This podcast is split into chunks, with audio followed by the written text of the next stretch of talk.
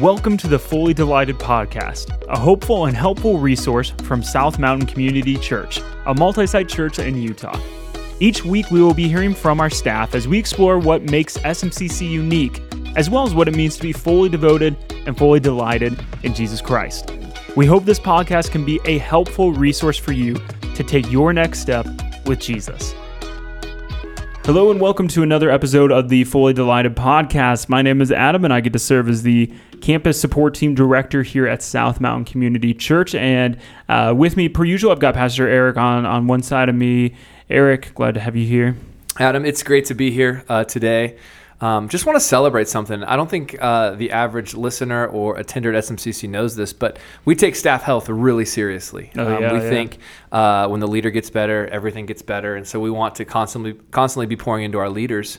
And uh, we just got back from 48 hours of a staff retreat that Mm. was uh, just fantastic, and that can only happen because the generosity of people at SMCC. So it's really good to be uh, to be together and um, now. But I just want to say thank you to the uh, the SMCC family, the attenders, those who uh, support SMCC and partner with SMCC because. Um, we were able to do something very special together. 30 Yeah. staff or so uh, pouring into theological maturity, uh, relational, personal maturity, um, working on uh, discipleship maturity. What does it mean to be a disciple, and how do we do that at SMCC? And then Mm-hmm. we even did some nuts and bolts training on uh, you know financial controls because we want to be great stewards of every penny that's uh, given at SMCC. So Yeah. it was a great time. Um, I was very tired when I got home yesterday, but uh, Yeah. hopefully you guys are rested and um, and ready for this podcast. But I just want to say uh, we're coming off of a great staff retreat. Yeah, I mean it's funny how I just think every year just gets better and better. But this is the you know the best staff retreat I've been at since I've been here in five years. Yeah. And uh, yeah, and then on my other side we got somebody who's never been to a SMCC staff retreat. That's right. Trevor. First time. Trevor is First the new guy. What was what was staff retreat like for you, man? Yeah, it was great. Um, I, yeah, I really enjoyed it. The sessions, kind of going through some culture, some language, uh, pursuing health together. Uh, it was really fun. Plus, I got to have a raspberry shake in the raspberry capital of the world. I was right next to you when you Oh. did that, and I actually punked Adam at the same time. Yeah, you you remember did that? punk me, Yeah. Oh my god. So let's just tell the story. Uh, me and uh, Trevor, Rodney, and Juanita, our youth intern at our international campus, we went out for shakes. You know, we weren't the crazy ones. Some people went to the lake to get crazy. We stayed I back and did some work. Um, s- you know, right. it's what we needed to do. just kidding. And so we decided to go for some milkshakes. I too got the raspberry shake, and then uh, we see these yahoos pull up. I'm like, look, who are they? Why are they so noisy? And nah. turn around and look, and it's uh, it's like five guys from the staff, the wild ones. And so I said, I'm gonna I'm gonna get at him. So I texted him, emergency, please call me. I called you like right away. It's the joke you want to give, not receive. And uh, yeah, I'm glad you called me right away. I thought you like if you looked at it and put your phone away, that would have been embarrassing. But Oh yeah, um, that would have been You're, yeah. you're like that was a pretty serious text. Everything okay? And I said, I need you to pick me up. What I say? I need you said, said, I need you to, do, I need you to do something for me. I said, what? You're like, I need you to give me a shake. anyways, you, yeah, that was that was a good time. So, anyways, we had a lot of fun together. Uh, had some milkshakes, and uh, it was good. it's the first time I've ever been classified in the crazy group. Quote. Of, yeah, Of yeah, you're branching out, man. Mhm. jet skis and day at the beach. Yeah, it was nice. That's fun. Well, we're getting into uh, more of our Redeeming Dogma series, and uh, we're continuing on. If you haven't listened to the weeks before, you can go back and do. But basically, uh, the week, the Sunday before, we we preach the message, and then we take some more time to unpack what we talked about on Sunday. So today we are uh, basically in week five, or also the fifth doctrinal statement of SMCC, and that statement is this. We believe in the resurrection of both the saved and the lost, those that are saved to the resurrection of eternal life, and those that are lost to the resurrection of condemnation and eternal separation from God. Wow, this is the statement on uh, heaven and hell. Yep. the afterlife and eternity. And so uh, we have a lot to talk about. This is a very uh, serious uh, concept. Um, it has massive implications for every person. Um, some things uh, from the Bible and inside of historical biblical Christianity are incredibly clear. Some things don't have that type of clarity. And so, um, in this podcast today, we got the challenging goal of uh, talking about the theology of heaven, a theology of hell, uh, really a theology of the afterlife, uh, how to be excited for heaven. I think there's a lot of people who believe in heaven but aren't excited for heaven. I think it's easier to believe in it than it is to be excited about it. And so, I want to talk yes. about why Uh, we can be and we should be very, very excited.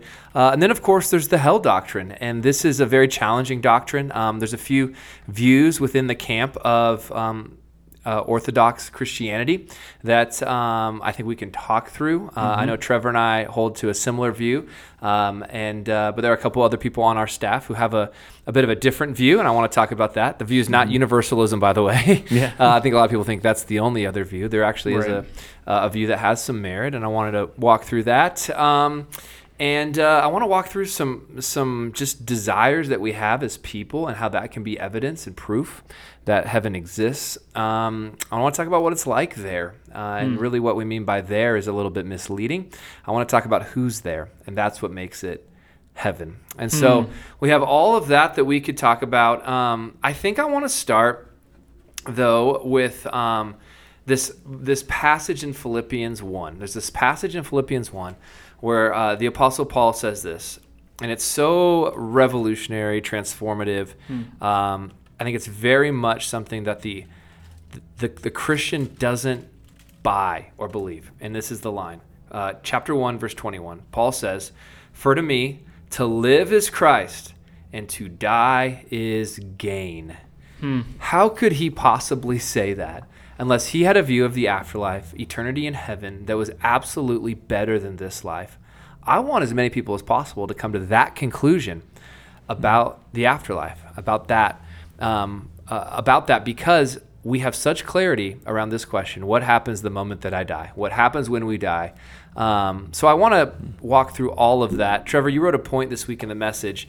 Uh, death deserves our attention, or death has our attention. Yeah. Um, mm-hmm. Why did you want to start with that? And I think that might be a great place to start this conversation because it's like a doctrine of heaven and hell. That doesn't sound very exciting. Well, does death have your attention? If so, this should be very relevant to mm. you. Yeah.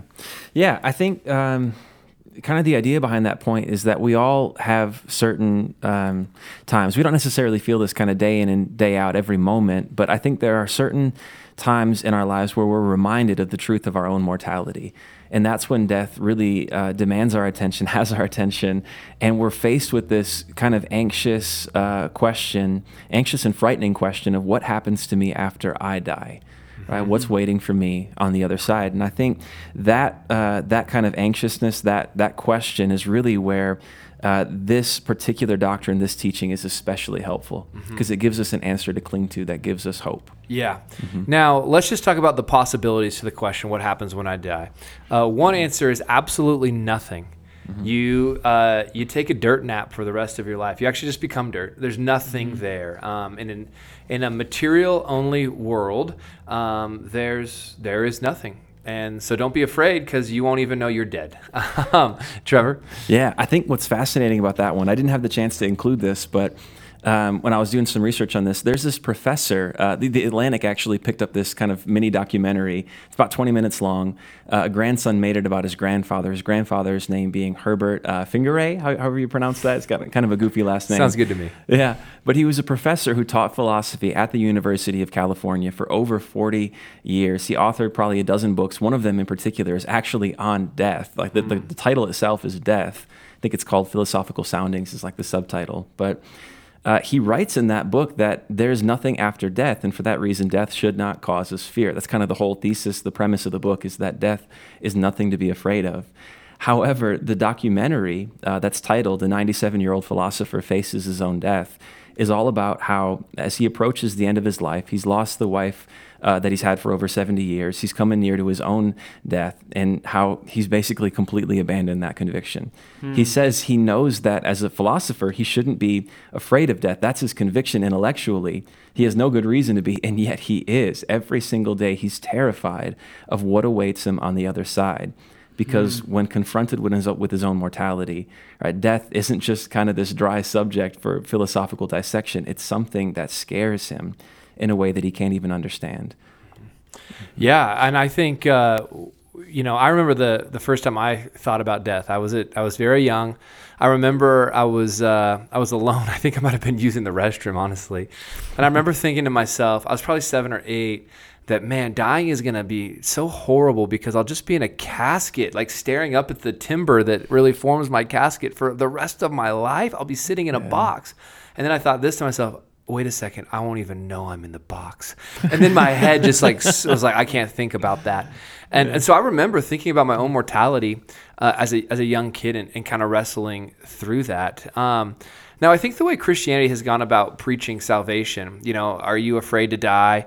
If you were to die today, would you know you go to heaven? Do you want to go to heaven? Okay, you better mm-hmm. accept Jesus.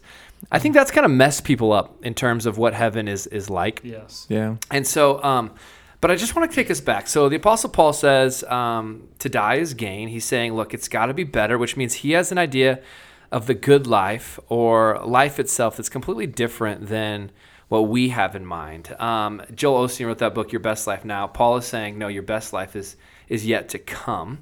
And uh, you know, one Greek, uh, I, I, think it was probably in the, about the, the first century, uh, Aristides is his name. He wrote this about the Christians, the early Christians. And I, I just love this because Christians are forward thinking people. They're thinking about the future, they're thinking about eternity. And Aristides says this If any righteous man from among the Christians passes from this world, they rejoice and offer thanks to God, and they escort his body with songs and thanksgiving as if he were on his way out from one place to another nearby. Hmm. And I just think that is so interesting that people would watch the way Christians grieved death in the first century. By the way, their friends probably dying in colosseums, being martyred and killed for their faith, and yet go mm. about it with with joy. And um, so for for the Christian, uh, heaven wasn't uh, a good place because of what's there, as if there's just angels and harps and it's an eternal church service in the sky. That's not what they had in mind. That's not what any of us should have in mind when we think of heaven. Really, uh, it's a good place, a great place, because it's where God is. It's more about a presence uh, mm-hmm. than a place. Yeah. And I think that's where I want us to begin to think about heaven. It's hard to get excited for something that you don't know much about. Like heaven, you know, is a bit underwhelming uh, when we lack understanding. And yet, when we truly do understand it, um, it it uh, creates an excitement. And uh, in the first century, in the book of Colossians, the Apostle Paul uh, he had to command this because it wasn't normal. In Colossians three one and two, Paul says, "Set your hearts on things above, where Christ is seated at the right hand of God. Set your minds on things above, not on earthly things." So he knew what so many of us know, which is it's hard to be excited about our future with God when we're so focused on what's happening now. And that's why he had to command it. Mm-hmm. And I think our doctrinal statement here is doing something similar. It's saying, it's saying, look, we want to have our attention focused on the fact that we will be resurrected someday. Christians resurrected to life with God, non Christians resurrected to separation from God, and that would be the doctrine of hell. But I don't want to get to hell mm-hmm. yet. Um, mm-hmm. I want to stay uh, in heaven for for just uh, a little bit. Um, C.S. Lewis has this this wonderful quote about heaven, and I think it's it's really insightful. He says, "Most of us find it very difficult to want heaven at all." All right, I think that's true. Mm-hmm. Like, yeah. I don't want to. I don't want to die. I don't. This, you know, is it really going to be better where I'm where I am next than mm-hmm. now? Yeah. So he says, look, it's pretty difficult to want heaven. He said, except insofar as heaven means meeting our friends who have died. It's like, well, if I can see mm-hmm. Jimmy again, cool, you know? Mm-hmm. Yeah. That sounds fun. He says, one reason for this difficulty is that we have not been trained. Our whole education tends to fix our minds on this world. Another reason is that when the real want for heaven is present in us, we don't we don't recognize it. And so I think he's making an observation that the apostle Paul had Jesus followers need to be educated, trained on what heaven really is. And I hope today in the podcast to do just a little bit uh, of that. Yeah, yeah, absolutely. Um, you actually had a quote earlier that you were sharing from uh, an earlier sermon that was getting at this whole idea that sometimes I think, you know, the whole eternal church service in the sky, we have this understanding of heaven mm. that is somehow less than what uh-huh. this world is here. Like that this is concrete, this is right. physical, this is real. You can put your hands on this. Uh, whereas heaven somehow feels ethereal and less than. Uh, and yet that's the exact opposite. The exact opposite. I mean, uh, yeah, I think uh, one of the things that C.S. Lewis said, he says, There have been times when I think we do not desire heaven, but more often I find myself wondering whether in our heart of hearts we have desired anything else. Mm-hmm. And I think reality uh, is is this, and I think Trevor, we we preached on it um, this weekend, is that really. Um, let me see, how do I want to say this? Heaven isn't an extension of the good parts of this life. Rather, this life is an extension of heaven. Mm, and I think that's, that's an interesting, interesting concept. So you don't need to like look up at the clouds to know what heaven is like. You simply need to look around and imagine all that we see here without sin, death, suffering, and corruption. Yeah. Can you guys get excited about that? I mean, everything that we see good here, Yep. it will be there without all of the trash, corruption, perversion that sin has brought into our world. Yeah. Yeah. I don't know about you guys. I can get pretty stoked uh, about that. Yeah, it's just something that's I don't think people take enough time to stop and think about it. But yeah, every every good thing that is extended to us here is just this small little glimpse of of what uh, of what is in store for us, you know, in heaven, right? So we just Yeah. get it mixed up sometimes. That's what's tricky. Yeah. It's like taking this life and, and taking every single aspect of it and elevating it to the highest degree of flourishing because uh, heaven is the place of God's perfect and complete presence, and that's what it brings. Yeah. Yeah. I, so let me just put even this thought here. It's I just gotten back from a vacation for nine days, and um, vacation is one of those weird things where you get. Um, I feel like I get enough space mentally, physically to really find a really deep, uh, like peace and just relaxation. Um, I was talking even with my counselor just about how present I could feel on vacation. It's just hard sometimes in the day to day to stop and be present. I don't know if you ever struggle with that, but anyways, like just think like I thought about it on vacation, like the day where I'm like I'm just like feel like really at peace and I feel very calm. Like I feel like my head's in order and like there's there's really good things happening. I'm seeing um, some some old friends and things like that. So, anyways, it's almost like just taking like it's those little glimpses there, except for just extended into eternity, right? That's so, so simple Yeah. to put it that way, but Yeah. Yeah. Now, I think um, some of the reason we're not excited enough is because we have we don't have a clear understanding of what heaven is. But another reason is I think we're we're not sure um, on really what the Bible teaches about heaven and really the Christian's final resting place, if you will, uh, final state. Because the Bible talks about heaven, but the Bible also talks about a new heaven and a new earth. And I think what we have to get to is that um, to be absent from the body, we know this from the New Testament, is to be present with the Lord. Yeah. Jesus says to one of the thieves on the cross, Today you'll be with me in paradise. So the moment that we die, the Bible's very clear we are in God's presence. Um, I think that's called heaven.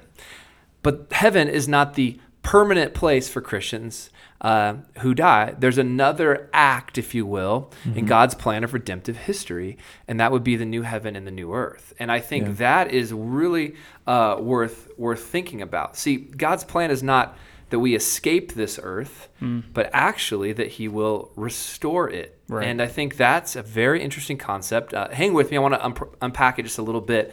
Um, uh, God loves His creation, all of it, and He wants to restore all that's broken, which um, includes people, but it also includes the earth itself. Uh, N.T. Wright, who I don't agree with all the time, but I think is very insightful uh, from time to time, says the point of Christianity is not to go to heaven when you die, rather, it's putting the whole creation to rights. And, um, you know, the way some people talk about heaven makes it sound like a get out of jail free card, like one of those escape rooms with eternity on the other side, you know, of the locked door, fire insurance, but that's not, not it at all. All throughout the Bible, there's this sort of thread of hope that's that's woven th- throughout the fabric of nearly every book uh, about the new heavens and the new earth. And I thought I would just take us through that so we can see those major themes and connect the dots because I think it gets exciting. So in Genesis, of course, it's in the beginning God created the heavens and the earth, heavens and the earth. Now, whenever we see the word and, we think this thing and this other thing over here. But in Hebrew, Hebrew language, in fact, in the English language, there's a, a, concept called merism. And merism is a bit confusing. Merism, M E R I S M. It's the combination of two contrasting words to refer to an entirety. So when I say I looked high and low for my keys, I'm saying I looked everywhere. I looked I looked for my keys in their entirety. I, every anywhere they could be, uh, in, in any place they could find themselves. I looked there. I looked for them. I looked high and low. So heavens and earth is a merism for God made all things. He made everything. Um, I think that's important to, to think about. So, so we see that in Genesis and Isaiah 65, 17. I will create new heavens and a new earth. All things, okay? Heavens and earth, merism. Acts 3, heaven must receive him until the time comes for God to restore everything, as he promised long ago through his holy prophets. He's restoring everything. Second Peter, uh, chapter 3, verse 13. But in keeping with his promise, we are looking forward to a new heaven and a new earth where righteousness dwells. Mm-hmm. Okay? They're looking forward to something new or something renewed, restored.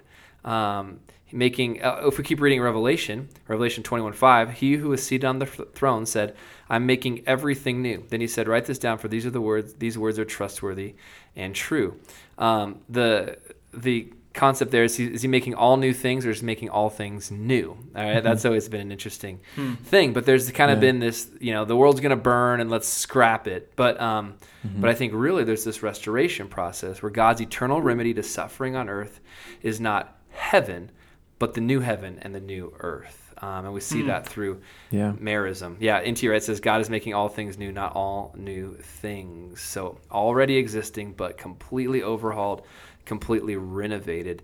And that type of world is the place that awaits.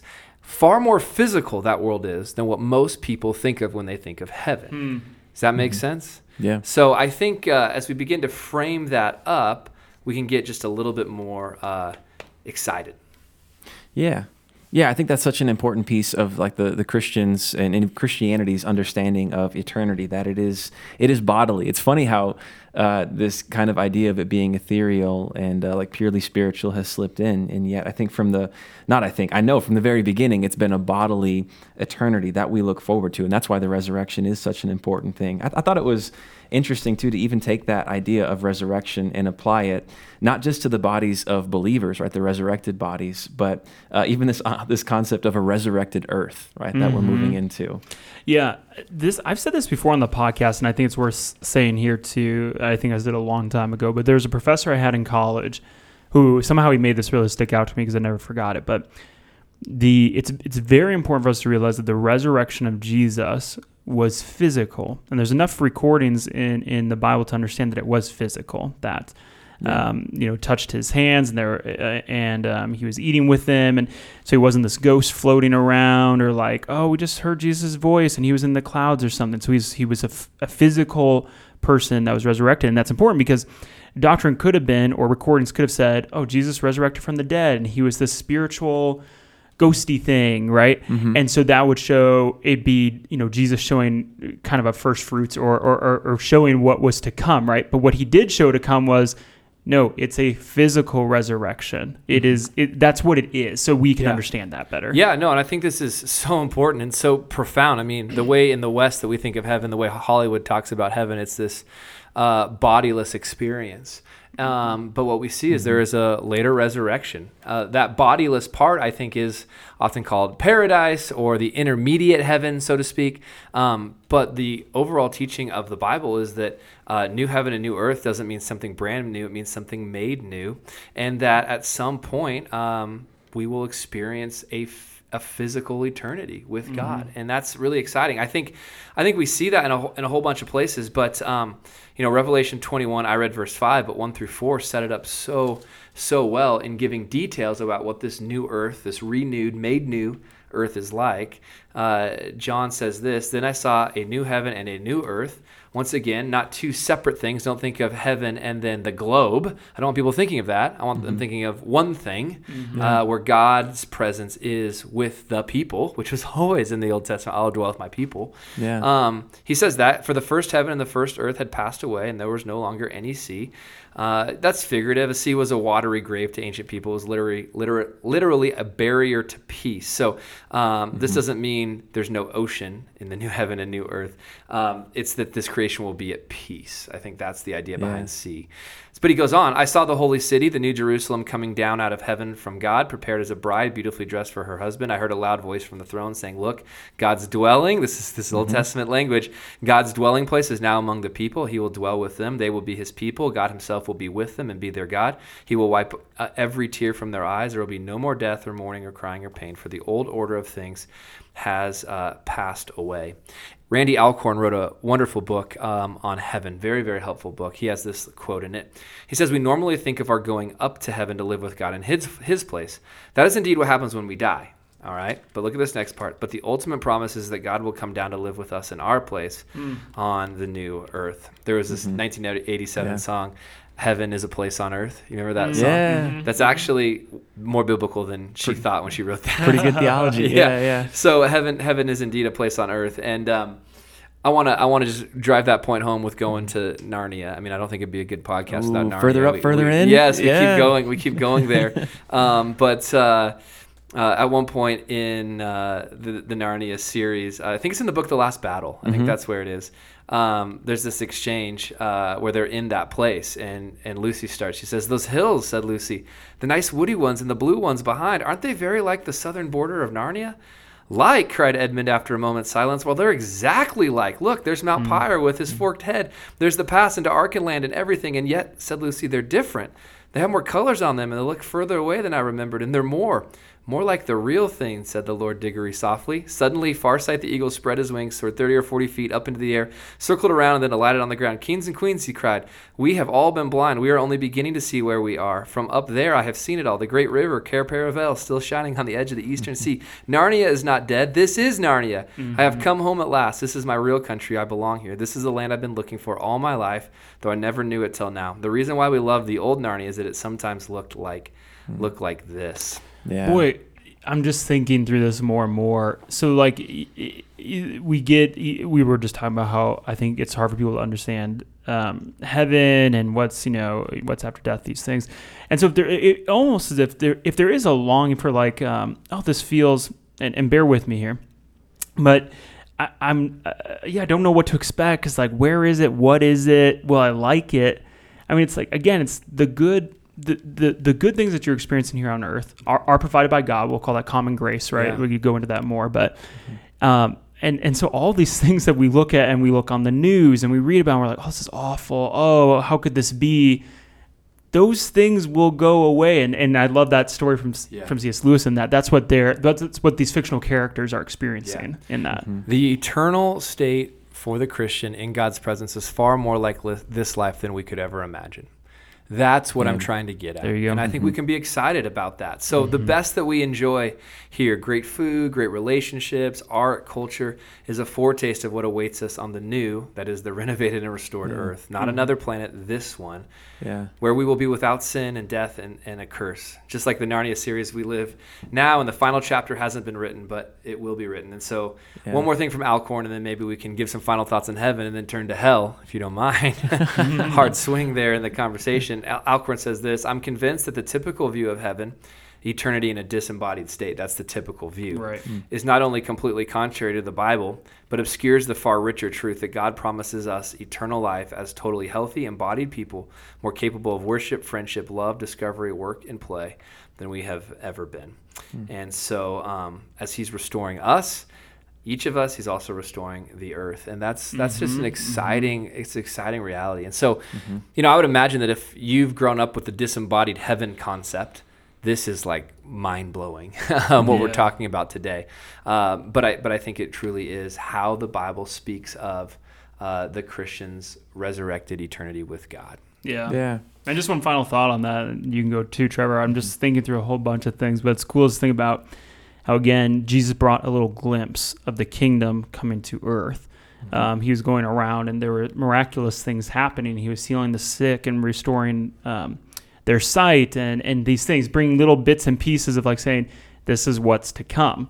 Um, this is a little piece of it, and so we know that there's that there's been this little piece of it before, and that, and that will be the future to come as well. The kingdom will come. You know, new Yeah. you know, new heaven and new earth will come. So Yeah, yeah, absolutely.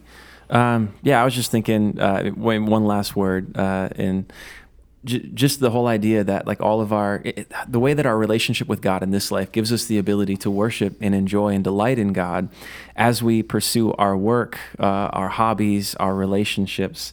That all of that will just be even more so uh, to a greater degree in heaven. Uh, made me think we took a hike out as a family to Secret Lake uh, just a couple weeks ago. That's great. and the wildflowers were so cool. Such a beautiful hike. And uh, just thinking in terms of like that narnia passage that that is just like a like a taste like a the smallest sample of of what heaven will be. Yeah. Will Secret Lake be in heaven? I'm tempted to say yes. Yeah. Yeah, will your favorite fishing hole be in heaven? I'm tempted to say yes. If your hobby is like going to the mall, I, I'm not so sure. But like, I don't know if they're gonna have like a hot topic at the mall uh, in Yeah, heaven. yeah, yeah. Like, I'll just love hot Spencer topic. gifts. Yeah, I doubt it. I, I'm not sure if it's everybody's hobbies, um, Yeah. but certainly some of them, and the ones that are definitely connected to God's creation, uh, of course. Um, now, before we press on, Trevor, we looked at this argument about our deepest desires actually being an argument for heaven because, you know, it's easy for people for people to think, yeah, heaven, but still, come on, isn't that just wishful thinking? And C.S. Lewis has this mm-hmm. argument. I was thinking maybe you could take the listener through it in case they missed the message. Yeah, yeah, absolutely. Uh, there's kind of well, there's two steps to it that lead to the conclusion. Uh, so, first step is all natural desires have a real corresponding satisfaction. Uh, just the idea that we experience hunger, and that's a, a natural desire, and it has some object that it leads us to, which is food, right? Which Right. is for our good.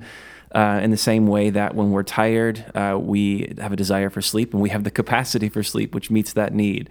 Um, you know, desire for love, and there's relationships, desire for beauty, there's oceans and mountains, uh, all of those things. So, all natural desires have a real corresponding satisfaction. Uh, second step is this that humans naturally desire something which cannot be met in this world, right? And I think that's a fascinating thing. C.S. Lewis actually has this uh, kind of spiritual autobiography called Surprised by Joy that's entirely about this. Uh, and this is kind of the argument that led him to faith. Uh, Blaise Pascal says that every person has a God-shaped hole uh, in his or her heart. Uh, Ecclesiastes 3:11 says that uh, God has placed eternity in our hearts, that there's some desire that we have in this life, this kind of wistfulness, this restless longing, this uh, lack of contentment, this longing for something that nothing in this world can satisfy. And so, when you take those two things together, it leads to the third uh, step in the argument, the conclusion that some real object must exist beyond this world which satisfies that human desire, which is God in heaven. Yeah, and I, I think that's such an important uh, thing to think through and to think about. And um, you know, we, we live in a time where it says you know, where people say I was born this way, or well, this is the most natural thing.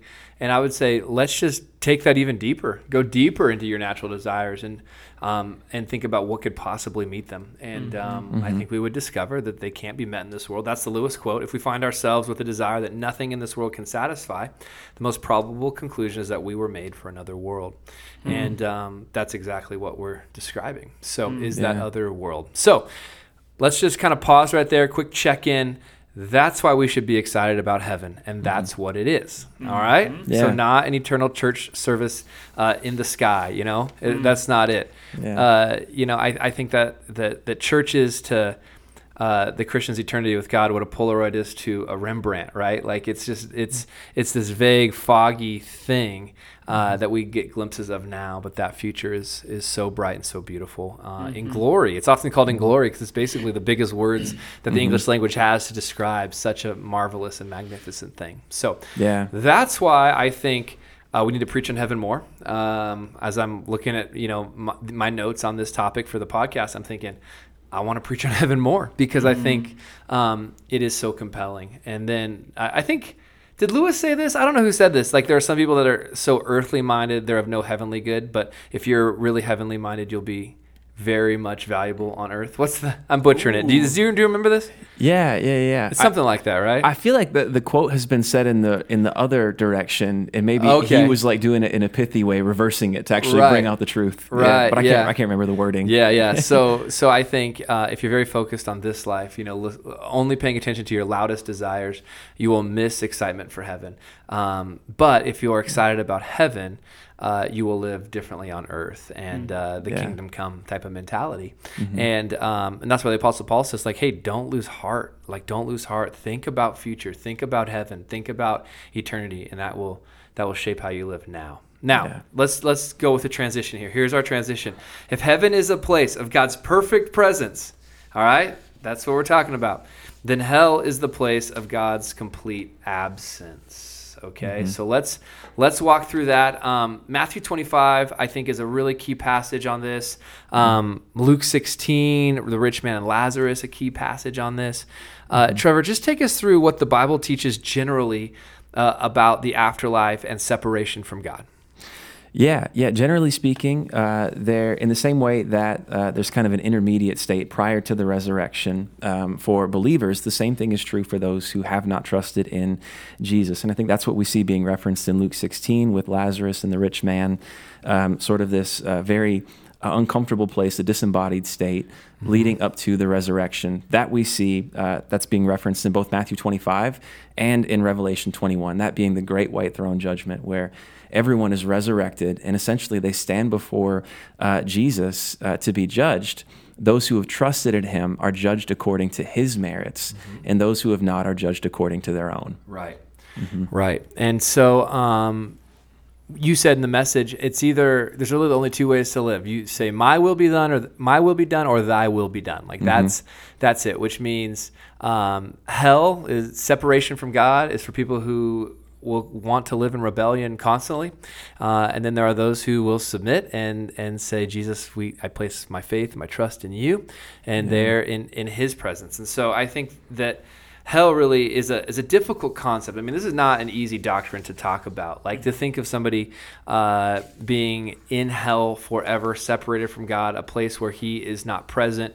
Um, that means all the good that we live. So so so for the Christian, this life is as bad as it gets. Mm-hmm. For the non-Christian, this life is as good as it's going to get. Yeah. Mm, yep. Yeah. Actually, right. actually, to that. Um, Adam mentioned something earlier. You referenced a, a, an idea called common grace, and that's what we have in this current state. That there's passages that talk about God giving rain and sun on both uh, believer, non-believer, on everyone. That there are good things that God is holding in place, providing that every single person alive benefits from, whether they believe in God or not, whether they honor God or not. Um, and essentially, when what the Bible teaches about hell is it's the place of God's complete absence, which is not only absence from Him, but also absence from everything that is good, everything that is beautiful, everything that is enjoyable, because mm-hmm. all of those things come from Him. Yeah. Mm-hmm. Mm-hmm. Yeah. And so, um, obviously, this is a difficult doctrine, you know, and so there's a lot of people who have had other ideas to this. So I think I represent, and Trevor, you represent, uh, uh, the classical view of hell, which is eternal conscious torment, separation from God forever. Um, mm-hmm. That the uh, that the human humanity we are eternal everybody will live some, forever somewhere mm-hmm. and that because that rebellion for those who will not bow the knee to jesus goes on forever their punishment then goes on forever too because they are people who will live forever yeah. and that's the eternal conscious torment uh, position um, now there's been a couple other uh, ideas thrown into that conversation. On the other side of that is this extreme approach of universalism that really hell maybe doesn't exist at all, that everybody goes to heaven. Uh, I don't think that's taught anywhere in the Bible. Mm-hmm. Uh, and then there's a few other jumping off points in between. Uh, now, there's one, I just want to say this, guys. There's one that's been talked about a lot around SMCC that's uh, had some, some merit, and that's the position of annihilationism, mm-hmm. uh, where um, actually human beings are not eternal. Um, looking back to, say, the book of Genesis, where humans had to eat from the tree of life to be eternal. Once they were separated from the tree, they weren't, therefore, mm-hmm eternal. And so, uh, resurrection in God's presence is what allows, again, for the eternity to continue. If you're completely separated from God and absent from Him, uh, you are non-existent. It's it's mm-hmm. extinction, so to mm-hmm. speak. Mm-hmm. And um, in fact, we were up at staff retreat around a table on the deck overlooking Bear Lake late at night. Late at night, yeah. uh, going back and forth on this uh, topic, and I think uh, there are some interesting approaches along the way. I'm not convinced, um, but I'm at least open to listening to that perspective. And um, I just think it's nice to say uh, to people that um, there are a few other perspectives on hell mm-hmm. uh, or eternal conscious torment or annihilationism that uh, that do exist. Uh, Trevor, anything you want to add to that um, yeah. concept? Yeah, I think the only thing I would say is that it's important when we come to difficult doctrines like this that sometimes it can be easy to just kind of sidestep what the Bible teaches and make a decision emotionally. Mm-hmm. And uh, when we were talking through these different uh, ideas, it, the desire is really to understand biblically what what is the Bible teaching, making good sense of that, mm-hmm. uh, making good sense philosophically as well, taking all of that into consideration and not just saying, well, I'm going to believe this regardless of what makes sense biblically, regardless of what makes sense philosophically, because right. this is what what feels good. And uh, yeah, I just want to say um, that as we're having the conversation around these positions of like annihilationism and eternal conscious torment, that nobody at SMCC who was around that table having the conversation, nobody's making an emotional decision. That thinking Yeah. through it well. Yeah, I think I think yeah, I, I would say that that that conversation was was really I loved it. I very much enjoyed it, and I think that um, it's okay for if you're a listener, and I've gone through seasons like this too. Um, it just depends when you're looking at something and saying, "Man, I wish uh, this was this way," or "I wish that uh, I would feel better maybe if I could think this way." Whatever it might be, there could be all these subjects, and I've gone through this in college, even of thinking, oh man, it would be way easier to just believe this. And I'm not saying this about annihilationism. I'm just saying this as a general thing.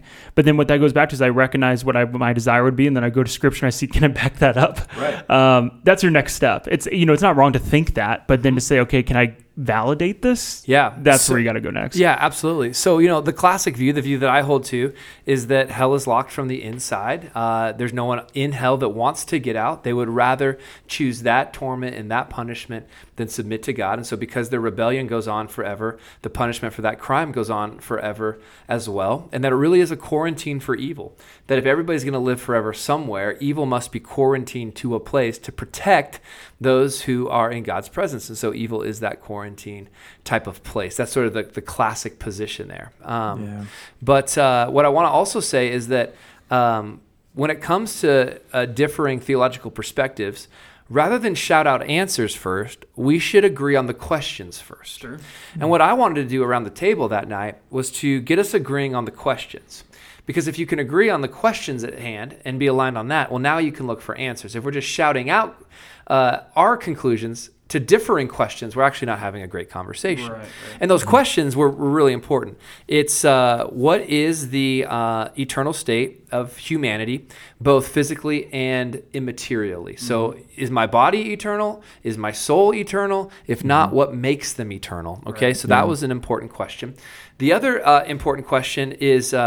Um, is the resurrection uh, of in 1 Corinthians 15 uh, to an imperishable body is that just for the Christian? Is that for everybody? Right. That's an important question. And then the third important question, and we all agreed on this. People who have differing perspectives, we Yeah. all agreed on this. Uh, this third part is how does the language in the passages that speak to the issue how does the language stack up how is the greek structured so for example this is a bit nerdy but jude 1 7 this is in the esv jude 1 7 just as sodom and gomorrah and the surrounding cities which likewise indulged in sexual immorality and pursued nat- unnatural desire serve as an example by undergoing a punishment of eternal fire all right, so if you're listening to this, you're like, eternal fire, how could it be any other way? Hell goes on forever in eternity.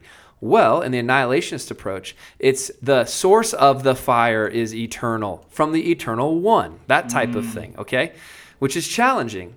Um, good hermeneutics say what's the most natural reading of the text, all right? And a, a, a more unnatural reading where you're doing more gymnastics to get things to match up for prepositions and adjectives to describe certain other things.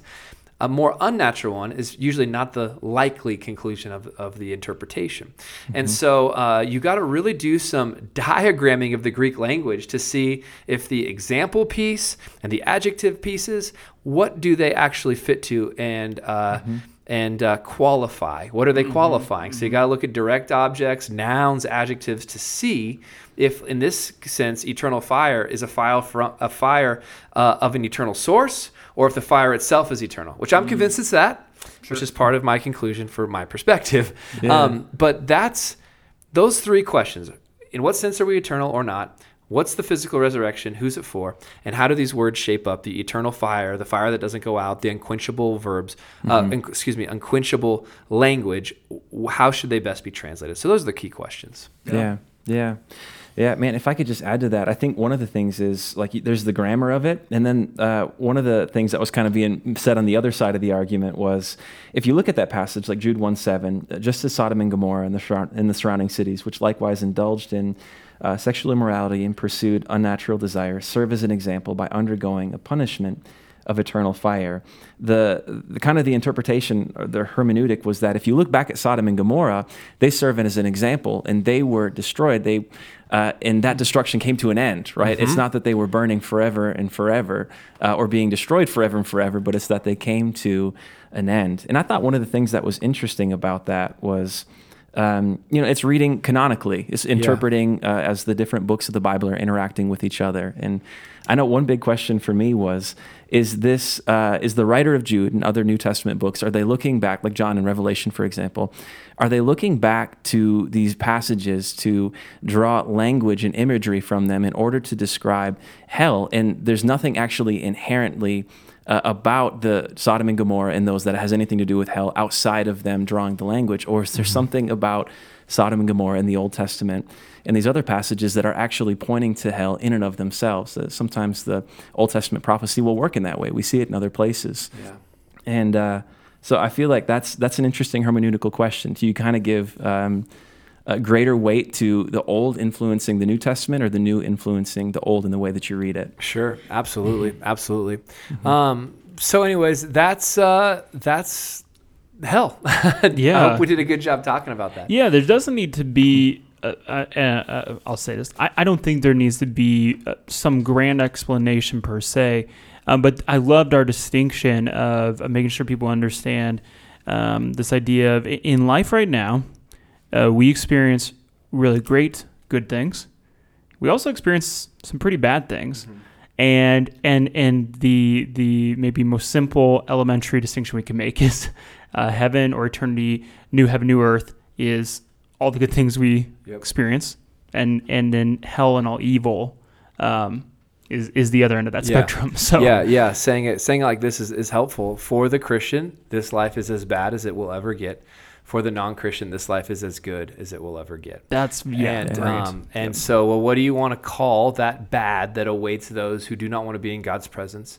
Um, I call it hell. Now, you could talk about Sheol and the grave and Hades, uh, Gehenna. All right, you mm-hmm. could go mm-hmm. into all yep. of that, but uh, in our language, hell often just means a place where God is not, a place of misery. Yep. And um, we hold to that here at SMCC. Uh, we also hold to heaven being a, a place of God's presence, mm-hmm. and um, uh, that's that's what makes it that's what makes heaven heaven. It's its presence. And so to put the doctrinal statement into first person language which i've enjoyed doing throughout the series uh, it sounds like this. I accept that humanity is already under condemnation and death is proof. All right? Death is proof that we're under condemnation. Uh, i accept that jesus provides the only way out of condemnation and the empty grave is proof. So his empty grave. His resurrection. It is proof and I accept that I will be with Jesus forever, and that's what makes it heaven. So really, the best is yet to come. And um, you know, we started with death having our attention. Death demands our attention, uh, and if that's true, if death has your attention, uh, you should seriously consider letting Jesus have your allegiance, um, because He is the one, the only one, who makes a way out. And um, I think that kind of wraps up sort of the doctrinal statement uh, on both sides resurrection to eternal life or resurrection to separation from God. Mm-hmm. Yeah.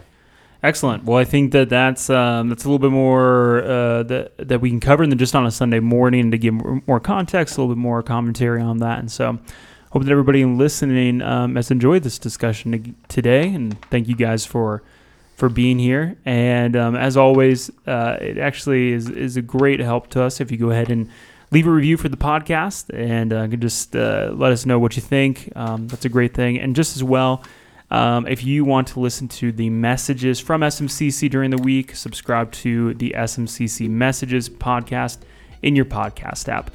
Uh, thank you for being here and listening and joining us for this conversation. We will see you again next week. Thanks again for joining us for the Fully Delighted podcast. If you enjoyed this hopeful and helpful resource, we'd love to have you leave us a review or share an episode with a friend. For more information about SMCC, please visit us at our website at smccutah.org. Thank you for trusting us with your time, and we look forward to having you back again soon.